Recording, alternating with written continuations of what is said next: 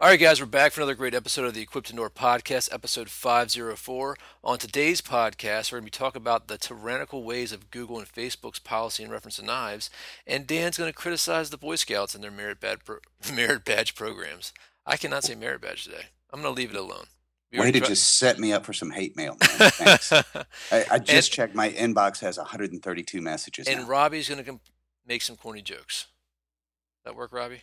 I like him. All right, fellas. Uh, so we are back for another episode, and uh, how's everyone doing today? Robbie, why don't you start out? You sound happy. Um, lovely. It's a beautiful day. Uh, couldn't be better. Stayed up till two o'clock this morning playing Monopoly. Yeah. One of those Monopoly games that just never can end. You started at like 7 p.m. Yes, uh, like to the to the point. My kid was sitting at the table going, "Okay, I'll give everybody everything I have if I can just go to bed." That's Robbie's negotiating. That's method. not how you play that keeps- game. he just keeps you at the table until you finally break. He's got the big comfy chair, and you're on this like hard wooden bench. I can see that happening. It worked. I won. And you jumped up. You're like loser. did a little. And did a little victory dance around the room. Yep, pretty much. We have such a hyper competitive group in my family that that's one of the games that has been forbidden. Really? Yeah, I would. You wouldn't lie to me. No, I would not. Monopoly never ends well in the Eastland household. Our game went for five and a half hours. Ours is Risk. That's the one that never ends well. You know, Mm. it's, it's, it's a fight for Australia. See, Whoever, eh, whoever has Australia runs the world. Uh, my boys understand that a true master wins before he starts, so I win all the games. See, I just won, and I won again. Okay. Sounds interesting, Dan. Uh, Did I mention that uh, I got to the shop at about six this morning, and the coffee machine's broken? I forgot to buy coffee yesterday. And Pam was mad at me. Oh, and rightfully so. Woo! So, would it bother anybody Well- if I make slurping sounds right now? No, I mean we have coffee. She went out and got it at seven in the morning. Oh, you're going to pay and pay. Oh, speaking of wives and paying, I don't know which one of you jackwagons sent Beth the podcast from two podcasts ago. Um, Well, but I- yeah, I I, didn't- I heard about that. I, I didn't send her anything, so she she might have found it. What what, what did she say? Well, I walked in and for a second I thought she was having a stroke because one side of her face was absolute shock and a gas, and the other side was giggling. And I got a good lecture on yes, it was funny but inappropriate. Which so what what comment was made? Uh, I think it had something to do with it's a uh, trap, Dan. He's baiting you. You don't get that? Robbie, shut up. Uh, uh, apparently, it had something to do with me talking about how Beth was both beautiful and intelligent at the same time. Was it about you not being able to buy anything because uh, you gave her the money and made a mistake? No, you, you're just gonna have to go back and look. But believe me, I, I think I've narrowed down which jackwagon it is. But someone's gonna pay.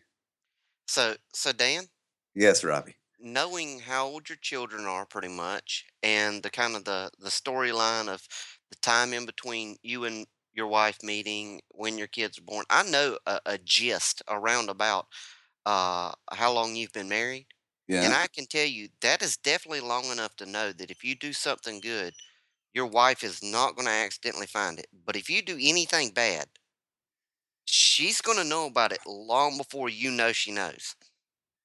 You're you, you've been married long enough to know that system. yeah. Yeah, uh, you, you should know better, Dan. If I knew better, I blame you. good if I knew better and made good decisions, you wouldn't have me on this podcast. Now, Robbie, that's a fair point. A- that Yeah, I is- can argue with that that. is a fair Yeah, point. I wouldn't be here either. Well, well, Dan. Besides getting in trouble, what else has been going on with you in the in the knife world? Uh, making knives. Uh, I just whip. I just put together a new batch of glow in the dark magic for uh, Shade Tree. So we have got some new Starry Night materials coming out that are even more improved. And I have You've made some. improved on your improvements. I have. Wow. And I have got some cool new Firefly coming out.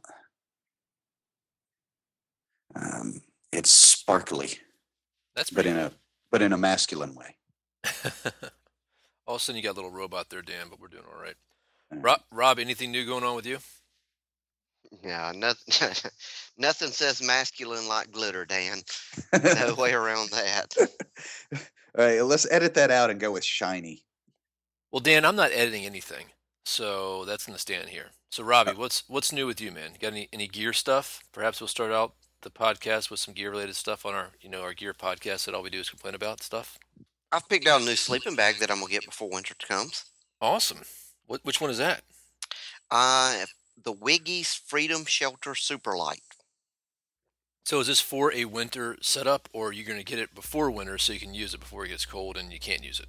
Um, sometime between then and winter. Yes, sometime. So, um, I it- should get it sooner rather than later. It's on sale, I think. Um, but it is uh, a zero degree bag, so it would be appropriate for winter. nice. And here where I'm at, uh, zero degrees would take me through well all of about yeah all of everything except for maybe six or eight days in the last 20 years here got below zero. That's true. That's true. Um, Have you guys been getting a ridiculous amount of rain like normal this summer? a what? A ridiculous amount of rain like normal? Um, it's not been so bad. This past week has been a bit more rainy than than the weeks prior, but it's not been too bad. It's not raining today. There you go, man. Yeah, we've had we've had a good amount of rain, not too much, but it's just it's it's a strange summer. It's been very cool, um, which I'm not complaining about at all. Just uh, making an observation. But anyway, t- uh, tell us a little bit more about your sleeping bag. Z- zero degree bag, uh, Wiggy's, which you know they they're known for doing their own, uh, uh, I guess, alteration to a to a uh, Standard platform. standard uh, insulating medium Mhm. to make something they call Lamilite. Um, and everything I read online, it, it's Wiggy's is the way to go. So I, I'm thinking I'm gonna give it a shot. And this is a something that may not matter to anyone else but me, but I really prefer a center zip sleeping bag. Hmm. Uh, versus the side zips. Yeah. I'm I- with you on that one. Yeah, besides being easier just to get in and out of on the ground, if you ever decide to take your sleeping bag to the hammock, Yeah. it becomes easier to get in and out of there. I- I just think the center zip makes it a much more utilitarian set setup. And since with me, I never know whether I'm going to be in my backyard, down in the swamp here, or I'm going to be up on a mountain with one of you guys. You know, I, I really don't know where I'm going to be. Uh, so versatility makes makes a big difference for me. Now, is it a mummy style or are you getting a square? It is a mummy style, but the bottom of the bag closes by bungees. Oh, okay. So it can be zipped out and opened up to be a quilt, Okay. Or you can close it up, cinch up the bottom, and it's a mummy bag.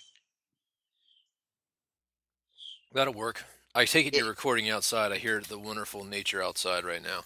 Yeah, I thought that uh, the the uh, bugs stopped earlier. That now we just got the birds. So I guess they showed up to eat the bugs.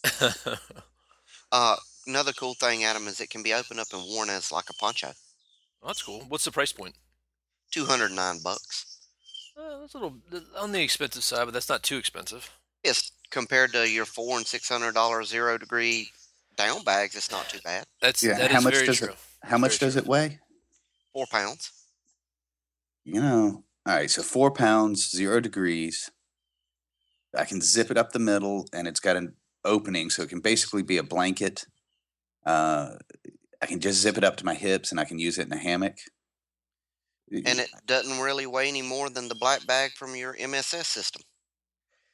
I would pay two hundred bucks for that. Well, I'm not saying I'm paying. I wouldn't pay 200 bucks for it. I'm saying that's you know that's that's not that That's- that's get into the the mid range. You know? That- Yeah, and, and that for is more than I'd want to spend, but I'd do it. for someone who's going to go out camping one time this year that hasn't been in 15 years and probably won't be for another 15 years Mhm. uh, don't don't blow that kind of money but you know, let's face it. I know how often I'm gonna sleep in a sleeping bag. Uh, Every night. You know, probably four out of seven at least. hmm Every time So- he answers one of his wife's questions. Mhm. Every time I don't get the answer right, go back to the yard. no, no, no, no. When when Robbie gets in trouble, she makes him sleep in the bed. Uh, Normally, he's sleeping on the floor in a sleeping bag. So Um, get So- it right, Dan. You know, if you're gonna spend that much time in a sleeping bag, two hundred bucks isn't that steep. Yeah. Yeah. So I got another piece of gear that maybe this would be more uh along the lines for some from something for you guys to think about and comment on. Okay. Adam, I know at least you are a big fan of the the Work Sharp brand of sharpeners. You know, you've done a lot of videos on them. Yeah. Worked for you for years. Mhm. Well, they've got a manual sharpener called the Guided Sharpening System, and you know it has the removable plates where you know you've got coarse and fine. It's got the uh, built-in guides to to for you to start your sharpen with. Mhm. Uh, but it has a neat feature I've never seen on another sharpener. What's that? The table, as you push the knife across and start getting closer to the tip, Mhm. the table of the sharpener tilts. Really? It rolls so that you don't have to lift your wrist as you get closer to the tip. So you don't blunt it. Right. Very what cool. you guys think of that? That's some pretty good engineering. Is this the link that you sent me here? Yeah. MSRP on it 60 bucks, but I found it online for closer to 50, 51. Mhm. Dan, what say you on that whole tilting thing? um, I'm- I like the concept. I checked out the video and it's so here's what I struggle with. A lot of people ask me for my opinion on sharp, sharpening systems. Uh, when I was, I don't know, six, seven years old, my dad handed me an oil stone and an Arkansas stone. Said, "Here's how you sharpen a knife." And freehand on a stone is the only way I've ever sharpened knives. So, on one hand, I'm I don't I'm not the right person to ask because I just haven't used that many systems. But I like this system in that one, it allows for you know that that raising motion to get towards the tip. And I would be interested in seeing if it was if it was feasible as a way to learn to sharpen without spending a year uh, learning the muscle memory and that sort of thing. So I'm optimistically uh, I'm optimistic about the concept. I just don't have much experience with sharpening guides, so I, I don't know what to think yet. Adam, what say ye? You know, I, I- I agree with Dan. You know, I've, I've there is a certain how can I even put this in a way that doesn't sound kind of offensive? And I'll, I'll use myself as an example. I've been fortunate enough to have you know gadgets and gizmos to assist in my sharpening, to where I'm always amazed by somebody who's taken that year, two years, 15, 20 years of, of muscle memory and skill to learn how to sharpen properly. And when I mean properly, I mean with you know, you know, just the plain, you know, no mechanical advantage type tools. A Um, stone and- and some technique. Exactly, and I've always been, I've, you know, I've always been kind of like, wow, man, that, that guy's got some skill, and I, and I understand it what it takes. I mean, whatever you do, I mean, I go out, I go out on the range, and it's pretty effortless to shoot well. You know, you don't think about it, you just do it. We were we were talking about that a little bit on the podcast. Anybody who's a master at anything, you know, they put that ten thousand hours in. They don't, you know, they just do it. They don't even think about it, just secondhand. So, part of me says, you know, things like this you know here's 60 here's a $60 tool that is going to is going to help you sharpen and by the same time rob you of the dependent need on the tool. of the tool yes. But you know the other thing too is is we kind of live in a world and everything where i don't really have enough time to get done what i need to get done. I don't want to take you know 30 knives and spend a year sharpening. I mean i guess it's it's when you're a kid and you got nothing better to do yeah that's that's a great thing and maybe that's something i need to do with my kids but you know i almost feel like i'm too old to begin the training you know what i mean so I mean, I like the idea. I like the concept. Uh, the the other question is is that is this is this going to help somebody who's masterfully sharpened to make them even better, to give them that much more of a of a hone to their blade? I don't think so. I think Um, so if that's the answer, then I would say, all right, it's a sixty dollar investment. You know, if you if you are um, sharpening a lot of stuff and you want to breeze through it and you don't want to take that much to it, it's not a bad idea. You know, but if you're a guy who just kind of takes pride in sitting there with his flat stone, I don't think that you're the target market anyway, so it's not going to really matter. yeah, I, I think if you're uh, looking a way to prevent having to spend all those years learning, hmm it, it would get the job done for you like you want it to. Yeah. I think if you're already like somebody like Dan who has that technique of the lifting of the wrist and everything dialed in so perfectly, I think that tilting thing would get on your blasted nerves and probably screw you up. Dan sharpens knives like somebody doing a Japanese tea ceremony. Yeah. So I, I don't think that this is, I don't, but I don't think Dan is the target market for something like this. No. You know? No. So and and that's why I was hesitant to give too strong a response because I just I don't have enough experience with with guides to justify to to say whether or not it's a good one. Yeah. I am tempted to uh to offer to chip in with E2E and buy one for Robbie and let him test it, yeah, I'm down. with that. especially if it, especially if it keeps anybody from scratching the flats of that beautifully polished knife he has. Too late. yeah. Adam, after I sharpen like uh, my knives, uh, after a year or so, I end up at Dan's place and I pretty much just let him hold the knife and go, "Hey, are you embarrassed by this yet? If so, fix it. If not, you know it's just going to get worse." That's right. I mean, it, it I mean, I, I'm worried about function. I don't care if my knife is pretty. You know, Yeah. Dan spends all that time to make my knife pretty, and then the first thing I do is carry it to the woods, and and you know, I'm cutting up stuff, and it's and and I've got tree sap and blood and gunk and worms and everything else on the knife, and then I, I wipe it down with something to get it clean and go, mm, that could use a touch up, and I really don't care whether I abrade the finish when I sharpen too, and so by the time he gets it back, it looks like you know just hell warmed over.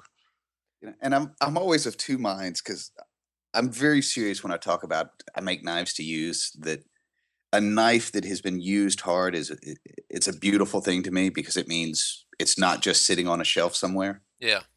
But on the other hand, I know how many hours went into the polish on that finish.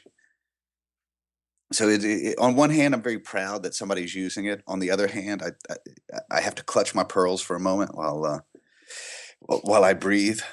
Because it looks like Dennis the Menace took it to a third world country for a couple years. Yeah. That's eh, that is an interesting dilemma. I mean, because it's functional art, you know. Yeah. And we, we've talked we've talked about this before. Yeah, well, mine looks like a Rembrandt. no, yours is- yours is like a Picasso. There you go. I, So- I have been tempted to just quit polishing Robbie's knives. I mean, that's not a bad idea. Just send it down to him and go, look, Le- you and I, I would I would leave some scratched the hell out scale of on I would leave some scale on Robbie's knives to tell you the truth. Oh, that reminds me. I got to send you your your AMK. To me? No, Robbie. Man, he always gets the good stuff. Well, he bought it. Oh, really? Yeah, it was one of the first three knives Alex made. No point. I'll be up there in a month, in less than a month now. Oh, that's right. Wow. So you're going to be uh, you coming to the class with us, Adam? I you know what? I don't know yet. I've got a lot of stuff on my on my plate right now, and and it, it's a it's a possibility if I can make. Is it, is it on a Saturday and Sunday or just a Saturday? Just Saturday. It's if it's just a Saturday, it's more likely it can it can happen. But I have to I have to. uh Well, all the cool kids are going in. They're going to go camping too. Yeah, Yeah. I know, I know. And somebody will probably bring steaks. They don't. And don't- somebody sent the information to your secretary slash. Oh yeah, she got she got mad at she got mad about that. Oh, did she? Yeah, she goes, I've got enough to do. I can't. You need to get a real assistant. I've got enough to do on my plate. I can't. I can't watch you anymore. so yeah, Robbie, I feel like uh, all of a sudden we need to to send Pam a lot of updates and scheduling information. yeah, you can do that. She would love No, she feeds me well when I go up there. Ain't no way I'm doing that. that. So- Good point. Well, I've got a I've got a little topic that I want to talk about. And uh, I did a video about it. It should be posting, I think. Um, well, it's probably going to be posting tomorrow or today as we're recording the podcast. So this won't come out till Friday. So, so if you guys have already watched the video, it'll be old news. But our friends over there at Battlbox are, are going through something right now in regards to Facebook cutting all of their advertisement. And basically, Facebook has changed their policy um, to ah. include uh, they won't be allowing any advertisements for knives. They, now, it's not knives specifically. I guess they have a dangerous product um, category, and, and Google is in the same thing. But in the past, hunting knives and stuff like that have really kind of not been an issue. Uh, not dogwood. Yeah, well, I know. And well, well, that's the problem. Is is it they're just any any bladed object at all? They're they're just kind of not even taking the time to interpret it. If you're a knife, they're just taking you off. You can't advertise. And so Dan can probably speak to this as well. So, you know, we made a response video and you know, guys and, and girls out there listening to this, this is this is a very dangerous thing. Uh, and the reason being is that it's one thing for a bunch of politicians to argue about the semantics? The semantics the the dangers to to open a conversation of what we should and should not allow in our society. You know should we still be able to go to the hardware store and buy tnt you know? Yes. Um well i mean that, that and that's and that's a conversation you know should, should i mean because there there's a lot i mean i'll tell you one thing oh no I, not the rest of you but just me. Well i'll tell you one thing if i owned a hardware store i wouldn't want to carry tnt there's too much liability with it you know what i mean? Yeah um, I was I was kidding. Except but, for but, but, it, but there's you know there there I mean if you're a farmer and you want to blow up a stump in the back in your backyard, I mean there there's a viable reason for somebody to have it. Um, but what Google and Facebook have done is they've arbitrarily restricted the access of businesses that sell a certain product, like yourself, Dan. Now Dan's not out there selling ninja stars and tactile knives and you know whatever else. I mean, he's sell, he, you're selling heritage heritage pieces for hunting, outdoor venturing, and such. I mean, Dan, do you even have a fighting knife model? Um, not that I advertise or sell to the public. Okay, so I mean, I've, and, and I've I, made some stuff for buddies in the army. And I and, and I can even I could sort of understand if you're just you know you know selling a karambit or something like that, but you know the fact that somebody can't buy a, an axe or, or a machete or something like that or can't advertising is a problem. And what is happening and, and why this is so scary is the world has changed in regards to how business goes on. You know, to, in, in today's age, you have to have a website. You have to be on social media if you're going to be a successful business. And the fact that it's restricting people's ass, ass, access to the global market through some arbitrary guy who thinks that all, all knives are bad, okay, has is not educated, can just say, all right, we're going to start this new policy here at one of the biggest companies in the world, and knives are no longer allowed on our, our website. Uh, that that is some that's some scary stuff, man. You know, and it's it's it's one of those things where I can even see their valid argument with with banning gun ads. You know, I could see that. You know, I, I don't agree with it, but it there there's an argument there. But knives, you know, knives are something that's used all the time. It's you know, it's probably our oldest invention. You know, besides a dog. Um, you know, people talk about slippery slopes. I remember when uh, when the tobacco industry was being sued, and mm-hmm. everybody joked around about, you know, well, what's next? McDonald's. Yep. Yep. How long was it before there was fast food companies being sued? Yep and and it, it's, it's happening. So let me read you the advertising policy for Google.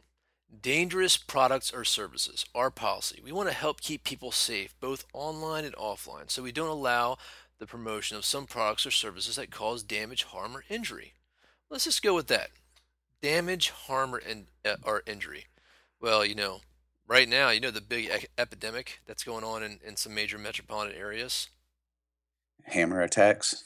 No, it's actually people getting hit by cars because they're on their cell phones, like uh, texting. I'm serious. That's like yeah. that's, that's get it's becoming a it's becoming a problem, and there's there's they're starting to make you know public service announcements and posters. You know, don't text and walk around or whatever. It's people walking into stuff and actually injuring themselves because they're so focused on their cell phone. So you know, Google, that's dangerous. So you should stop advertising smartphones because people can't, you know, p- texting in in, in uh, accidents. It's becoming a bigger problem than uh than DUIs. You know, so we should. That's dangerous. We should. We should. Uh, Robbie, I think you agree. We should have something where if somebody's walking around, it automatically shuts off their cell phone because it's dangerous. That's So, right. I'm going to keep going. Example of what's not allowed. Here are some s- examples of products and services that we consider to be dangerous. Explosives. Okay, I, I give you explosives. Bomb instructional material on how to make explosives. You know, bomb making sites. Now, this is not saying that Google is going to try to block any websites that have this, but they're not going to have any advertising for you know Joe's bomb making sites. Guns and parts. Functional devices that appear to discharge a projectile at high velocity, whether for sport, self defense, or combat. Okay? Example handguns, rifles, shotguns, hunting guns, functional antique guns, airsoft guns, paintball guns, and BB guns. Any part or component that necessary to function of a gun to intend and attach to the gun. So any furniture, gun scopes, ammunition, ammunition clips, and or belts. Now, the official policy says dangerous knives. Robbie, can you point to a knife that's not dangerous? Yeah. All mine. So- I've never. Uh, none of my knives have ever done anything dangerous. As a matter of fact, I've watched them closely, and either they're defective or Yeah. all my knives do not have the ability to do anything. let, let me let me re, let me reframe the question. Is a circular saw dangerous? Apparently, uh, none of mine are. Okay. Well, I I, They've would- I, I would I would argue and neither I would argue I would being. argue the point. Say that that a circular saw can be dangerous. It Just has- as, just as a hammer can be dangerous. You know. Yeah, I know for a fact Robbie has been attacked by a hammer, and I think it was self-inflicted. Yes. But what my but what I'm hammer saying is dangerous. My circular saws are not. They have never hurt anyone. But what I'm saying is, is that a knife, a knife for knives, is no more or no less dangerous than any other tool that you use. That is. But it's know. not necessarily tool. If if we're eh, take tool out of it, if we're talking about whether inanimate objects have the potential for danger, and you're going to carry it to that extreme, then then pencils, uh, A- coffee abs- tables. absolutely. My I- my I- sister has a scar over her over her eye right now, and it may or may not be from me pushing. Um, but either way, the result was that dangerous coffee table jumped up and smacked her above the eye. I would agree. Uh, and, and so that coffee table is So- a dangerous coffee table. I, I would I would agree. I mean, everything can be inherent. Anything can be taken and can be used in a dangerous fashion. So ultimately, Are vehicles dangerous? Yeah, absolutely. ultim- That's why it's ultimately, extreme. This is why it's extremely important to be the person who is determining what is good, what is the greatest common good. Yeah. The, the greatest common good is outlaw people doing bad things and forget the tool. I agree. If the tool does not have the ability to own its own, do something dangerous, then the tool itself is not dangerous. Does you mentioned TNT earlier, Adam? Uh, yep. Uh, something based on nitroglycerin that if left long enough, it will just spontaneously explode. Yeah. I would say that's dangerous. Uh, see, I'm going to argue whether or not it'll spontaneously explode. It can become unstable and with heat variations and and vibration from whatever. But that's not spontaneous. It becomes so I unstable. that- apologize for the I apologize for the use of my word, Dan. Uh, for anything that can become so sensitive that a sneeze can cause it to blow you the hell up. A heavy wind. Yeah, that then hey, it's not every it's day I get to dangerous. Robbie you, man. then it is dangerous. But I, I think that I think the term of spon, spontaneity is is uh, is all right to apply to that situation. I'm yeah, gonna, I'm gonna back you up, Robbie. a knife, a Oh well, if Mr. Francis says so. an ice pick, a pencil. These are items that, if left to their own devices, they never become more dangerous than what they were as long as a human never touches them.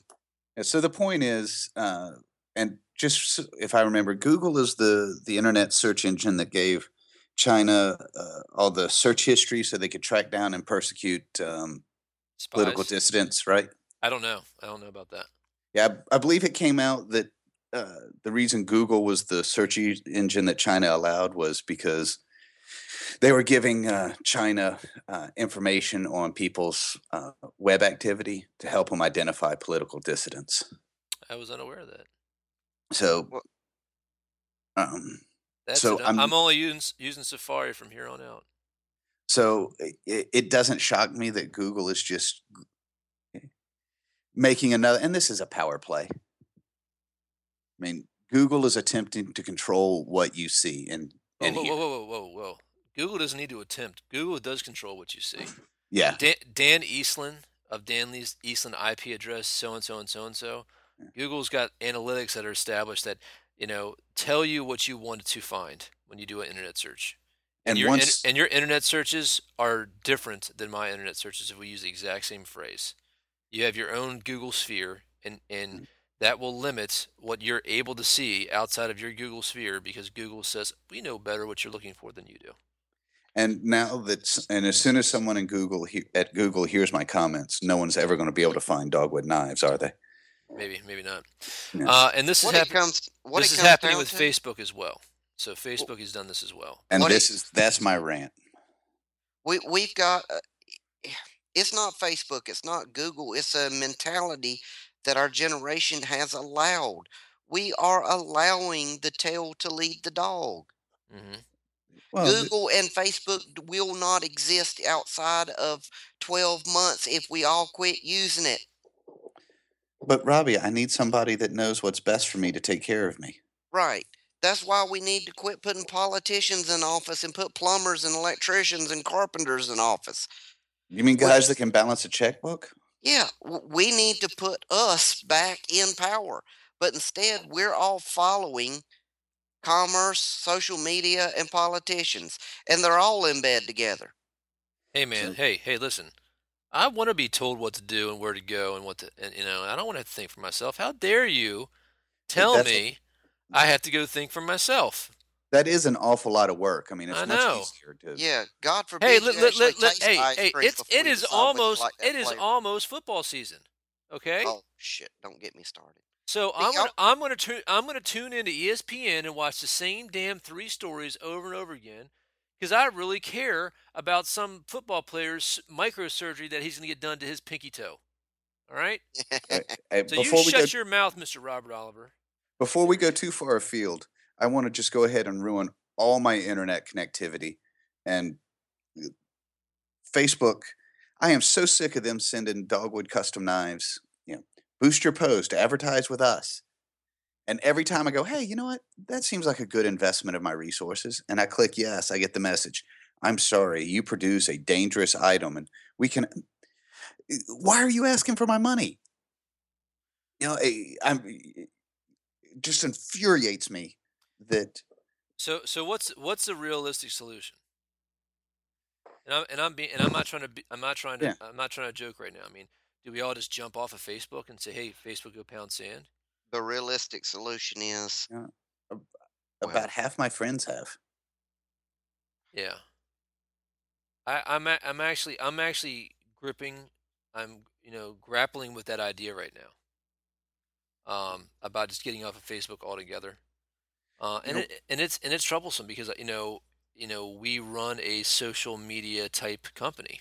You know E2E is is focused on bringing see uh, that's stuff stuff to Well- to our our fan base and everything like that. So We need to start our own network. We'll call it like the Badass Network, and we'll allow guns and knives. Um, guys. the badass pictures. the badass network. Yes, Robert. Y'all, y'all were talking about giving a drown, drowning man a handkerchief. Are we? Yeah, uh, Facebook is one one little thorn in your leg from a massive ass cactus you just backed into. Yeah, but it's the one that's ticking me off right now. Yeah, because are you gonna are you gonna quit watching television altogether? Is is everybody gonna quit watching television?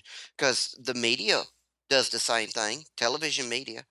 How about you gonna quit going to see your favorite movie because there's there's what you should drink, what you should smoke, what you should do, who you should vote for, and all playing at the beginning of every movie. What about when Um, they edited out all the handguns from ET? Yeah. yeah. When they So- re-released the movie, and they I, I've never watched. I've never watched that movie since. I'm, I, I lit, it's I've, too- lit, I've literally not watched that, and I haven't showed it to my kids. 'Cause, you know, Facebook FBI one thorn on a cactus. I mean, that might be true, but you got to pluck out one at a time. yeah, No, Ooh, I took your analogy and turned it back on Uh, you. you did. I did. Thank you. the the He's mad now. the solution is. is cut the cactus off at its base. Well, that's to destroy the cactus, but you still got to treat yourself. Yeah. But- Then Yeah. then there's a dead cactus and you've got infected wounds. I mean, if you'd taken the time to pull the needles out first and clean them, then you would be healthy too. Yeah, but the cactus is still putting more in you. That you guys pull out one, it'll be. It, Well, sure. I mean, I'm more. smart enough to step away from the cactus. I mean, I'm just Apparently not. You- apparently not. I mean, that's what I think that we're talking about. I mean, and it and, it, and it's a problem. Like, do we get off of YouTube? Well, you know, the, See, the people the people listening to this podcast right now are, I'm sure they probably watched a YouTube video or not. You know, Right. Yeah. uh, you know, so that's that is a problem. I- You know, it's A lot of people are moving off of YouTube. So Yeah. he- he- here is the here's the actual problem. We could collectively, reasonable people is who I'm talking about. Mm-hmm. Reasonable people So all five Good. of them. could collectively take over any of this stuff we wanted. We could make Facebook the engine we wanted if we all could just work together. It wouldn't take long. Kumbaya, my lord. But you can't Kumbaya. get you can't get reasonable people to work together. Because for one guy it's this issue and for the other guy it's the other issue. And the average guy apparently is not smart enough. And if if anybody's angry at me for saying this, prove me freaking wrong. You'll better my world. Yeah, But well, the average person. guy is not smart enough to recognize that his problem is directly linked to the other guy's problem. Well, one person is reasonable. A group of people is not. True. yeah, that's very true. We, we Okay. Okay. we uh, Okay. wa- We have not. We haven't talked about gear in the last thirty minutes. You know. Well, I, I- I do want to finish the description of this of Okay. dangerous knives. Oh, I'm sorry. dangerous knife. Knives that are designed to prom- i- i- or promoted as products that can be used to injure an opponent in sport, self defense, or combat. Any knife design that proves a confrontational advantage, including uh, disguised appearances or assisted opening mechanisms. Example: switchblade, tactical knives, fighting knives, sword, sword canes, balisongs, military knives, push daggers, and throwing axes. All right. So Dan, does that That does not describe anything, I Anything. make. exactly, exactly? So why are, why is your stuff getting banned? A total lack of common sense. Well, you know, it's one of those things where it's like, you know, looking at the looking at the numbers, it's just not that big of a deal for us. So we're going to go ahead and, and ban these. And my question is, is, is mm. where is this coming from? Because Is, is, actually, there, is there is there Mothers Against Knives that is writing Facebook and saying, hey, listen, we are thinking that these knives that you, you're allowed to advertise is really bad for our community. That's not happening. somebody in marketing did ran the numbers and said we will get more benefit out of a campaign saying we're not doing anything dangerous than we will lose by the people that we quit supporting. Exactly. So they're saying that there's going to be more mommies that are happy about there not being any dangerous things in the world than there are reasonable people going, hey, you know, I would really like to find a nice hunting knife or fillet knife or I- kitchen knife. I had this philosophy uh, professor, and he, he's this Irish guy. He's awesome. Uh, he used to be a cop, and he um, An Irish cop? He was well, no, he was Irish guy. Like he was from Ireland. He was Oh, okay. Like he was a cop for like Interpol or some crap, you know, back in the Oh, day. sweet. Um, but he smart dude, and uh, he's a doctor. Um, and he tells this awesome story about, you know, it's very very interesting how he traveled the world. You know, he's met so many different cultures and differences. He said, you know, we, we, there's so many differences out there, but really, there's a lot of similarities. We all want what what we perceive as the best for our kids. We want our, you know, we usually want our kids to do better than we've done. There's a, a selfless aspect. For the most part, we want to get get along with everybody, and we we're trying to do good. Now we might disagree on what's right and what's wrong. You know, there's some philosophical disagreements there, but we all believe that we're doing the right thing. But he said, but then there's just the, the stupidity and, and kind of, I don't think he used the term new age nonsense, but he might as well.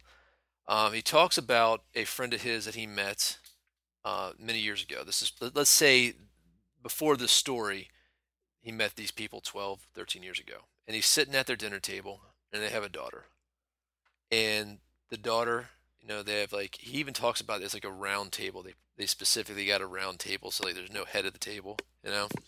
I'm serious. This, you know, and their da- the daughter called the parents by their first names.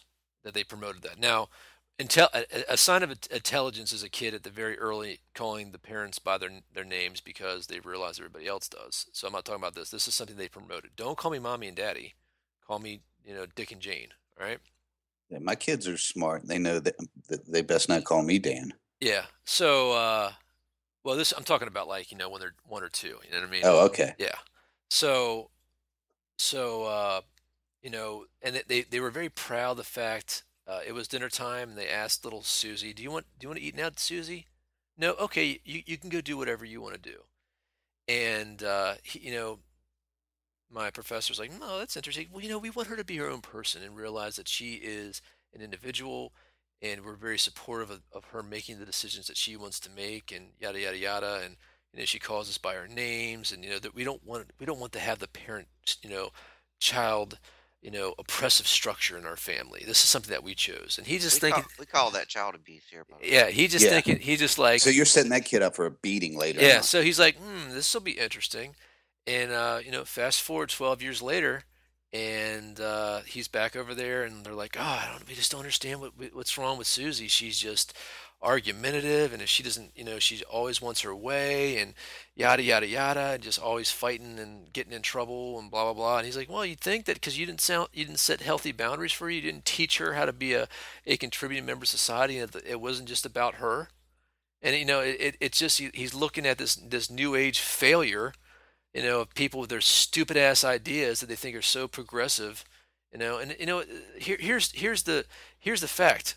When kids are born they're stupid they're selfish little creatures all right And then when they become teenagers, they get dumber. yeah, we we we we well, you know, I I have a neighbor, and and I've and I've uh, and I've uh, I known I've known these people since I mean probably for 15 years, right?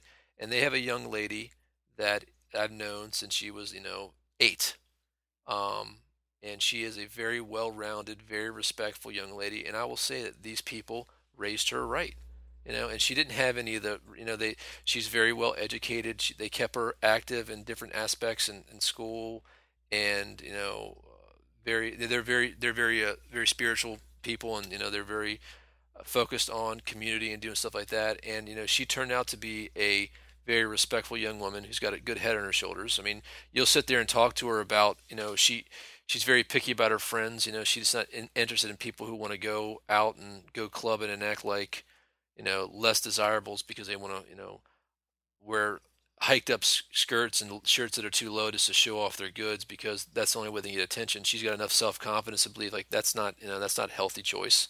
You know, so it's not impossible. You know, not everybody grows up and, and becomes an asshole, but you know, it is a lack of parenting, a lack of education, a lack of good, you know, developing good judgment skills, and it, it is an epidemic. It's a pandemic. You know, it's it's just we have all these you know hippy dippy parents, and it- it's got nothing to do if you're if you're conservative or liberal. There's there's good values on both sides. You know, I'm going to be fair with that. But you have these people who just kind of let their kids do whatever or give their kids whatever they want. And like Pam and I, we've we've been really focused on, you know, our kids. Uh, you know, we're we're pretty well off. You know what I mean? We're you know we're not going we're not going on vacation every other week or anything like some other people I know. But I mean. Hey, Robbie, I think he's talking about you.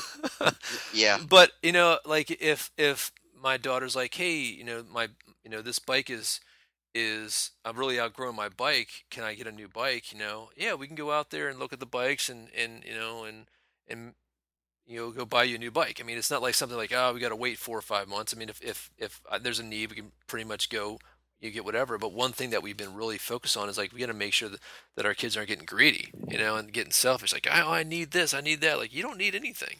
You know, did you save your money that you've got? Because I know Grandma gave you some money for your Christmas, and and Pop Pop gave you some money for your birthday.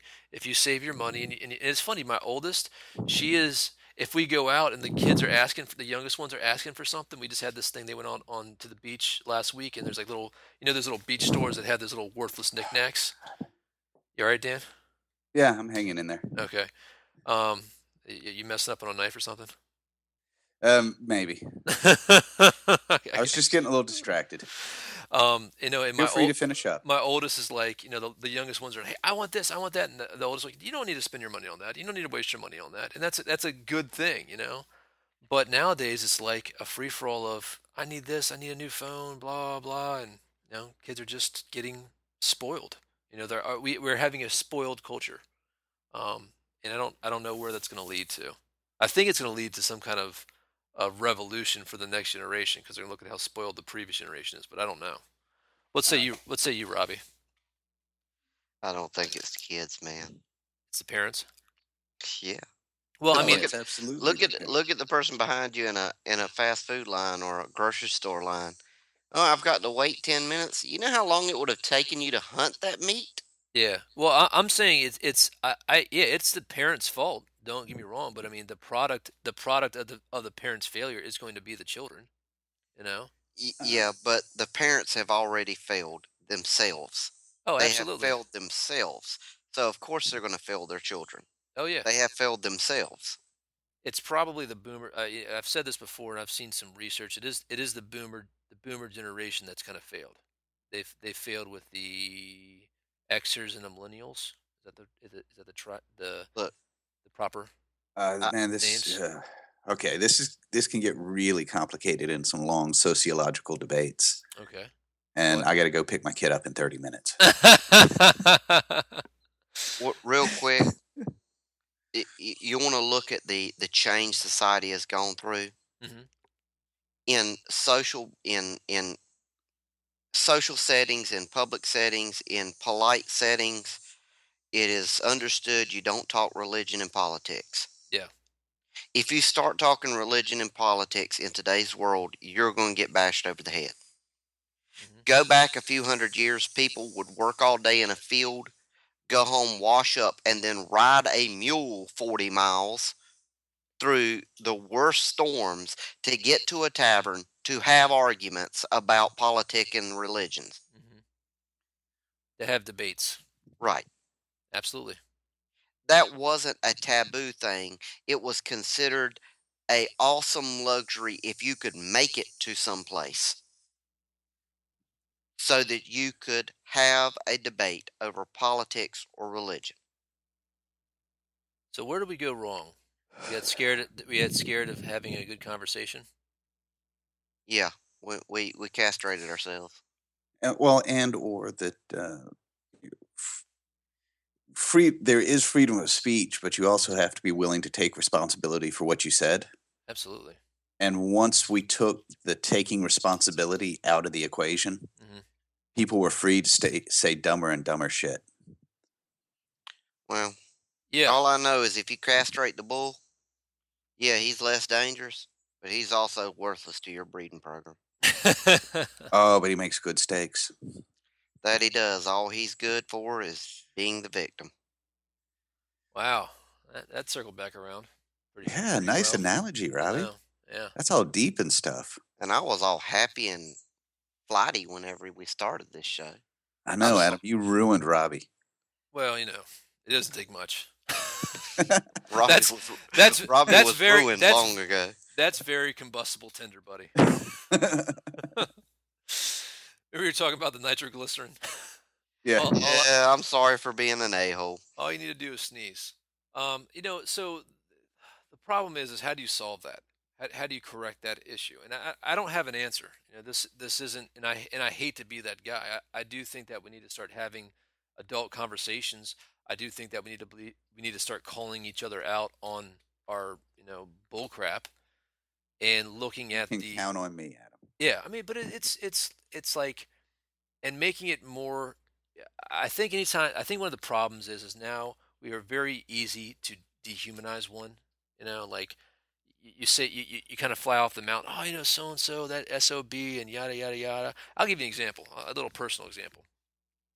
You know, we've had a situation we've had a situation professionally where somebody may or may not have messed up. Okay, and you don't know the whole story, but the I'm scu- sorry. the scuttlebutt starts, and you know, all of a sudden, oh, so and so, that guy's a piece of crap, blah blah blah blah, yada yada yada, and like everybody's already prepared to judge, judge, jury, and executioner on what this person may or may not have done, before you even take the time to find out, oh, what really happened. Let's get all the facts. You know, we we, we don't care about facts anymore. That's that's one of the the big problems. You know, we're just ready to pass judgment and, and not give a crap about what really happened. Uh, that and or it's a victim society. hmm Everybody's running around trying to get their feelings hurt instead of just. I mean, so to Robbie's comment about uh, you used to go to the tavern and argue. Yeah. And you could argue without a bunch of people crying like, yeah, Babies. yeah. I mean, I'm Baying, yeah, baying I'm like a castrated bull. yeah. I'm sorry that you di- that you disagree with what I said, but you know, that doesn't rise to personal offense and persecution. hmm That rises to we disagreed and one of us needs to just suck it up and move on. Oh, you're offended? I'm sorry you're such a weak, silly child that words hurt so badly. Yeah, I was about to say, when, what happened to the to the time period when uh, that offends me? Yeah, and yeah. I mean, just because you're offended doesn't. Well, I mean, hey, So mean, what? To play devil's advocate, the, the time period you're talking about, it offends me, and you get out, you go outside and shoot each other in a, in a duel. So, I mean, there is, there, is, I don't, I don't think that there's a magical. And see, there's a there is the misconception, Adam. Actually, duels never happen that often. Why? Because people knew they could lose. Yeah, I was You about. didn't, you didn't wa- talk out a turn when you knew it might cause your death. You kept your blasted mouth shut and made sure you were right before you opened your mouth. back Or you, to or, you, or you believe that you were right.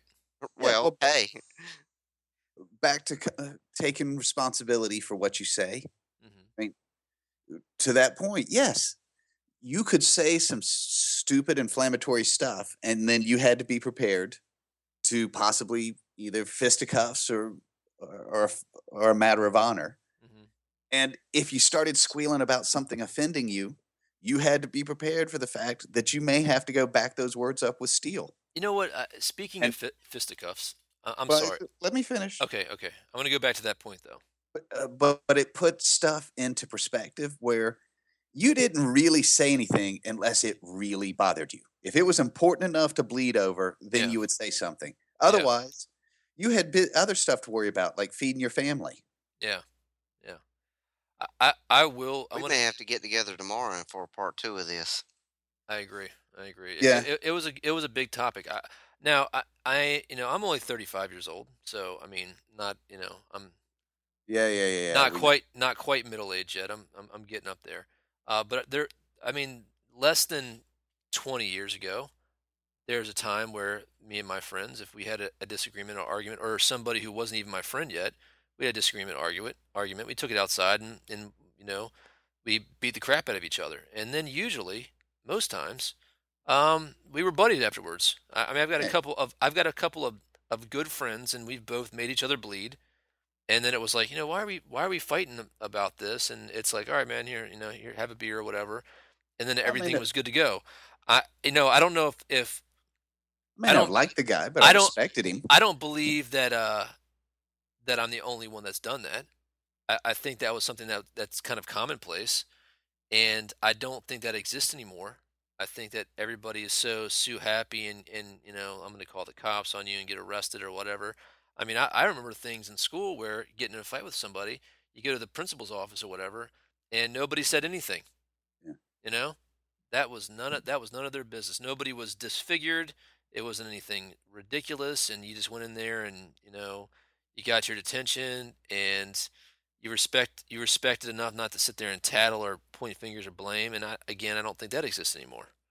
Um, and that's kind of sad. So I think you should be able to go out there and just wail on each other and, and, and have it, you know, get it out, get the get the animal part out, and and you know move on. I mean, you know, I know uh, that's happened to both of you guys within the last couple of years. Yeah. right, right, Robbie. Oh yeah. Hey, you know what? Maybe I've I think I've come up with the solution for where we start at. What's that? Everyone on social media, as of today, immediately start unfriending anyone that posts selfies. Ooh. There you go.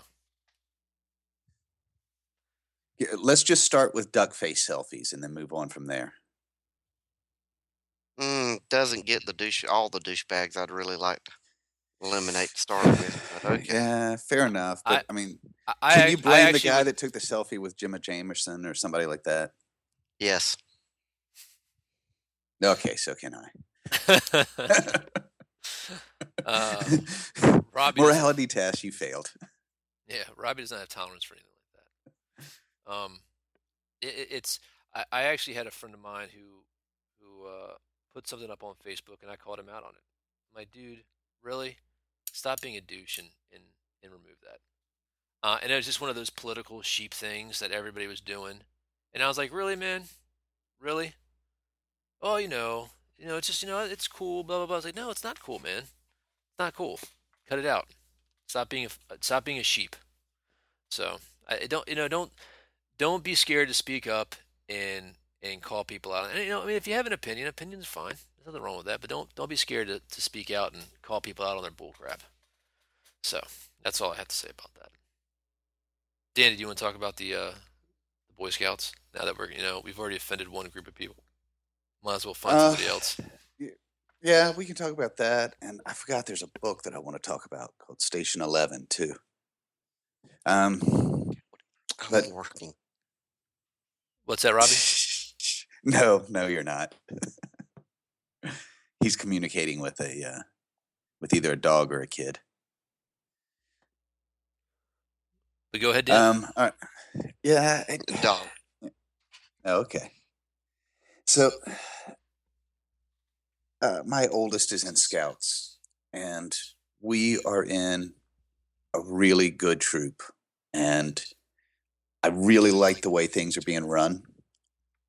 But we've had some interactions with some of the other troops and some of BSA, you know, the council, and I've got concerns about some of the directions that Boy Scout that the Boy Scouts are taking. In general, Yeah. Um, and in this case, it's a specific example, but I'm afraid it's it speaks to a bigger issue, and I'm not sure what the answer is. But uh, while at summer well, I, camp, I believe that, that the, the this apparent brain trust on this podcast can definitely solve the problem for you, Dan. yeah, That's what we're here to do. well, you know, outdoor community, parenting, you know, we got uh, uh, 12 more minutes. We'll knock this out real quick. Yeah. Uh, Jackson was at um, scout camp this year and he was getting his fishing merit badge. Um, and the lake that they were on or the pond they were fishing in was catch and release, which I get. You have thousands of scouts coming through this camp every summer. You'll deplete the fish population quickly. Yeah. Uh, but one of the skills was that scout needed to be able to fillet a fish to to earn his merit badge.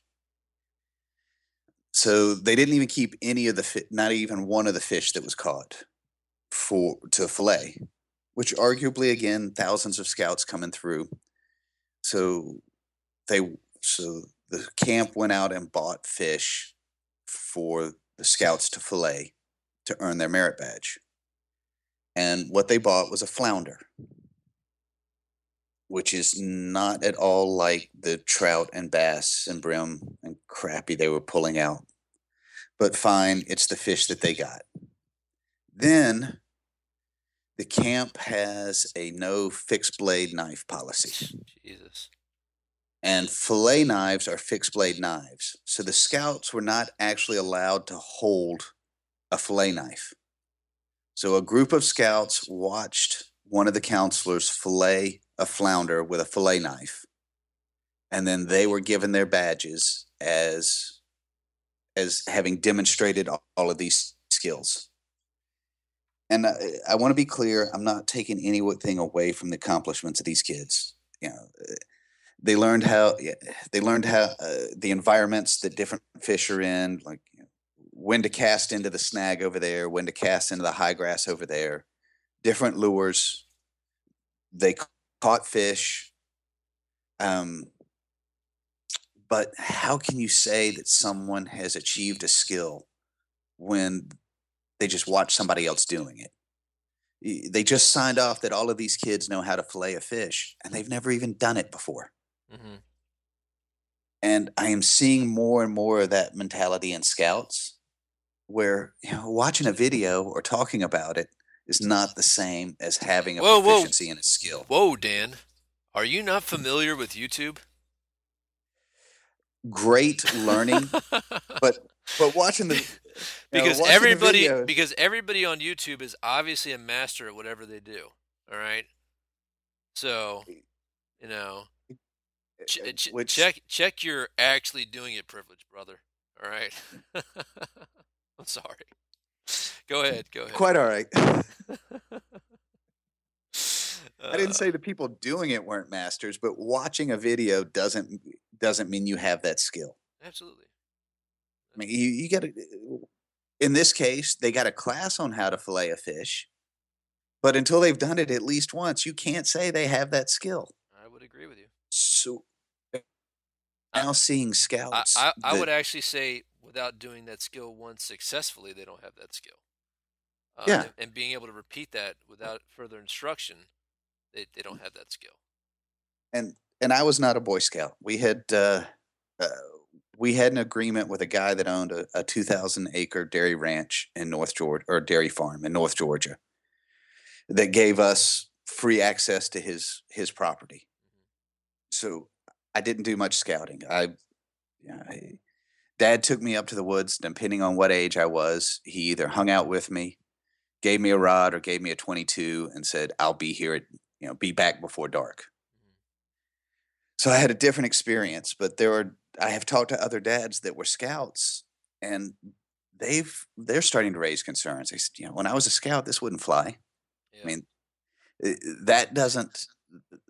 That's not knowing a skill. We there's scouts running around with merit badges that don't know how to do things. is and- uh, is uh, Robbie's is the same situation in North Carolina? I couldn't tell you now. I But took it, my son out of scouts. Well, and when we when I first got in, there was a big meeting with this council talking, wanting to know, talk about the decline of scouting and how every year there are fewer fewer scouts and trying to figure out why. And I look around and say, "It's you're sabotaging yourself." When when everybody is guaranteed a win, and you don't actually have to have the skill to earn the reward, then none of it has any meaning. And once it doesn't have any meaning, it's got no value. I, I got a question. Yep. If everyone who was not on a council, and I'm going to assume, I may be wrong, but Mm. I'm going to assume that the individuals on council probably also have children in scouts. Uh, I don't know if they still do. That's that's basically the corporate face of Okay. Boy Scouting. I'm going to, let's say that I'm going to exclude those people from this conversation because Yep. whether they do or they don't, they are on the council. Yep. But if everyone else who has a child in BSA collectively got together and say, we have revived the rules to be what the scouts originally were based on. Here is a copy of it. We've got it. This will be readopted tomorrow, or all of us are gone. Yep. What do you think would happen? One, uh, you know, what concerns me is there's not enough people. Well, yes, the problem would get fixed. The problem is I'm not sure there's enough people that realize what the problem is. I don't think there's Um, enough people that want to fix the problem. I mean, there's uh, there are so when I sat in on a promotion board for a, a different troop, and I wanted to fail a kid because he couldn't demonstrate some of the skills. The other people on the promotion board were shocked and aghast that I would I would crush this young man by failing him.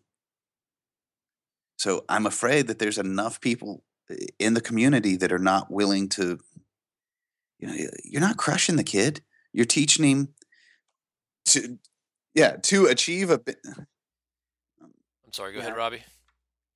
I was, I was just saying that this, th- all these arguments we're having, all these discussions, hmm it's kind of like if I was arguing at my dog for getting du- dirty in the mud puddle. The dog's enjoying being in the mud puddle, and he don't give a damn if he's dirty or not. That's what we're doing, complaining about things that society apparently likes. I, I don't know. I don't know if they do like it. I, think that I think They have that the power to change it and aren't willing to. Hey, Well- that's the reason I'm getting my property. I'm building my my house.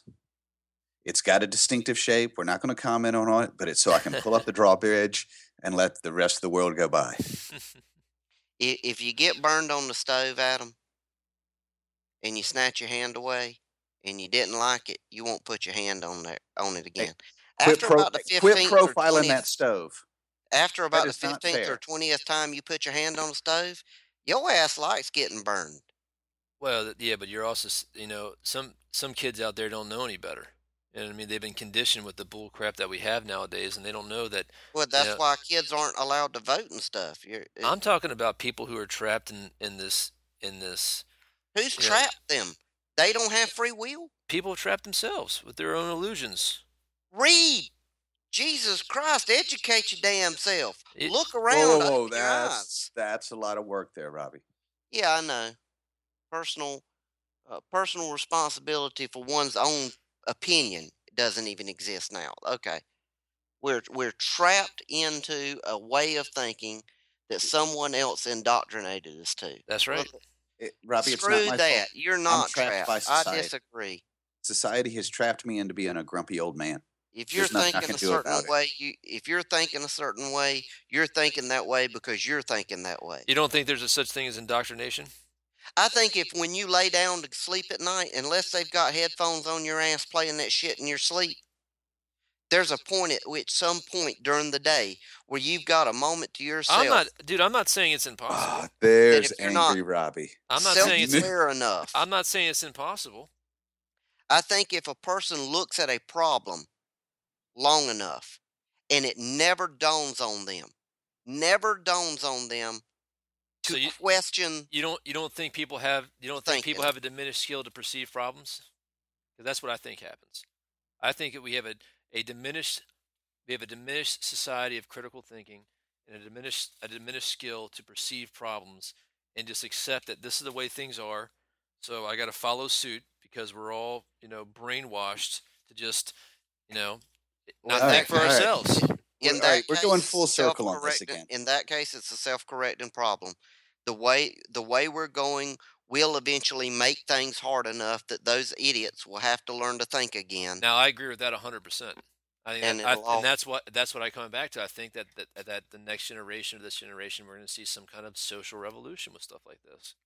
And if anything I've said today's pissed people off, good. All right, so I got to leave in least you had seven minutes. yeah, we So, got we uh, got we got to wrap this up too because I got a meeting, Dan. So I, I'm I'm with you. I'm not gonna I'm not gonna try to to go overboard, but you know All right. there there is a But there is a lot of problems. Uh, a couple of things. One, we had a question that we're not going to be able to get to, so we can Oh, either yes. I can either try to answer it in the car while I'm driving, and we can do this on the phone, or we can save that for next podcast. Can you can you give us a quick synopsis No. of it's a long No. one? Okay. Yeah. All right. We'll, Um, we'll hit it next time because I'm going to have to be working on a lawnmower and I'm not going to be able to do that. Okay. That's uh, there is a book I want to mention though. shoot. Go for it. Uh, Station Eleven by uh, uh, let me double check. Uh, man, she's a young lady. Uh, I want to make sure I get her name right. Uh, yeah, Emily St. John, or it looks like Emily St. John Mandel. Okay, we'll go with that. Uh, first of all, really well written, and it is a you know an end of civilization book but someone has finally found a new perspective on it. hmm The idea is it's 20 years after a world ending plague, and the main characters are it's a group of musicians and actors that are traveling to different um, outposts, Mhm. uh, kind of in the old troubadour traveling minstrel show uh, um, tradition, Mhm. uh, where they just live on the road and they get a little bit at each town where they go and perform. And you know, this is now there's no electricity, there's no recordings. The only way to hear music is to hear it played live. Hmm. Uh, So, you know, there's a great deal of value, but it's not physical value to what these people do. Uh, and then it's about them uh, being on the road through uh, through this post-apocalyptic world. Very interesting. It has been a really refreshing perspective.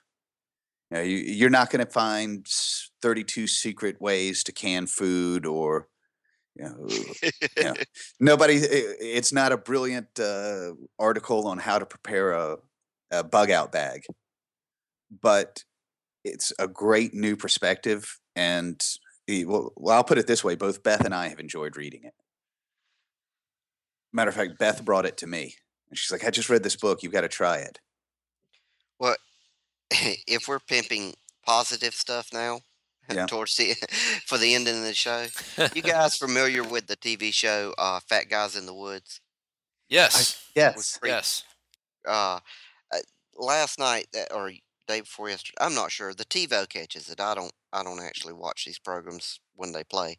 Um, recorded new episode. Well, after the newest episode, there was Fat Guys in the Woods XL, like a special, you know, like a behind the scenes type thing.